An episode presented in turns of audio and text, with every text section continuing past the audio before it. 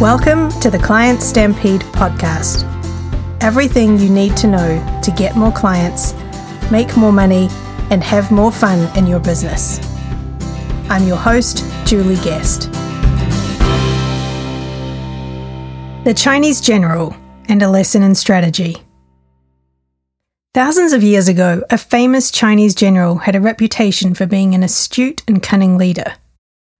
One day, at the end of a long campaign, the general decided to stop and rest in a stronghold.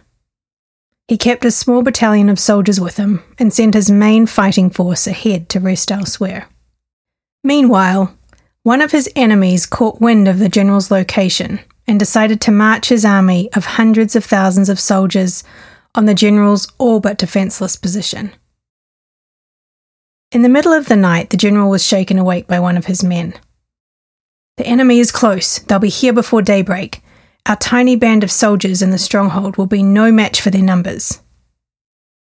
Hearing this, the general sat up and thought quietly, letting the full effect of his man's words set in.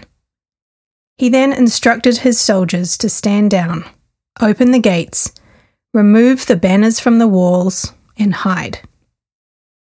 The general then removed his armour, threw on a cloak, and sat in the middle of the battlement, serenely playing a mandolin as he gazed out at the approaching army that covered the horizon like a black wave. The enemy leader soon arrived, his horse and men barely visible from the dust clouds they had created as they galloped closer and closer. As the enemy leader's horse drew closer, he immediately recognized the general and ordered his forces to halt. The enemy leader stopped to think. He knew this general better than anyone, including his reputation for wily deeds and setting deadly traps. So he waited some more. The presence of this infamous general sitting there with such nonchalance made him question himself. Was the information he received false? Was the general luring him and his army into a trap? Or was it a double bluff? Was this a ploy to make him question himself and the general was, in fact, as defenceless as he seemed. He waited some more, but the general didn't move. The notes of the mandolin floated eerily over the now halted army. Finally, the enemy leader ordered his forces to retreat. The moral of the story? First, your reputation, which is the strength of your brand, is the highest form of currency.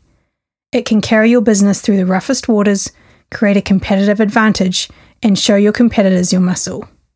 Second, never underestimate the importance of using great strategy to achieve your goals.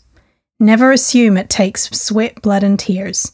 There's always a better route to achieve the same results faster. That's it for this week's episode. Don't forget to check out next week's issue of Monday Marketing Gold, your weekly e magazine for more marketing tips, tricks, and strategies from the trenches you can subscribe for free by visiting clientstampede.com forward slash gold.